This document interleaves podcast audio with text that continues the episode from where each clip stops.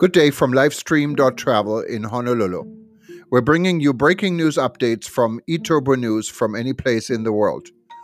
Please get ready to listen to our latest story on ETN.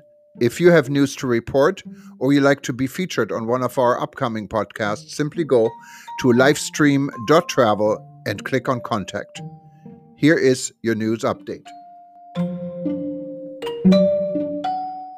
No more flights between Germany and UK. German authorities on Sunday issued an emergency order to ban all flights between the Federal Republic of Germany and the United Kingdom as of immediately.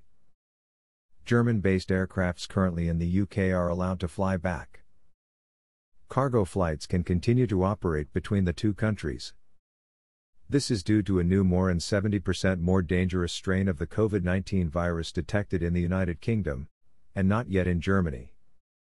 The extreme measure number LF 10 6194.11 to 10 to protect Germany was signed by Johann Friedrich Colsman, head of the aviation department for the Federal Republic of Germany.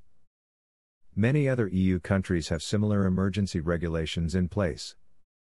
Also, Eurostar is no longer operating at this time.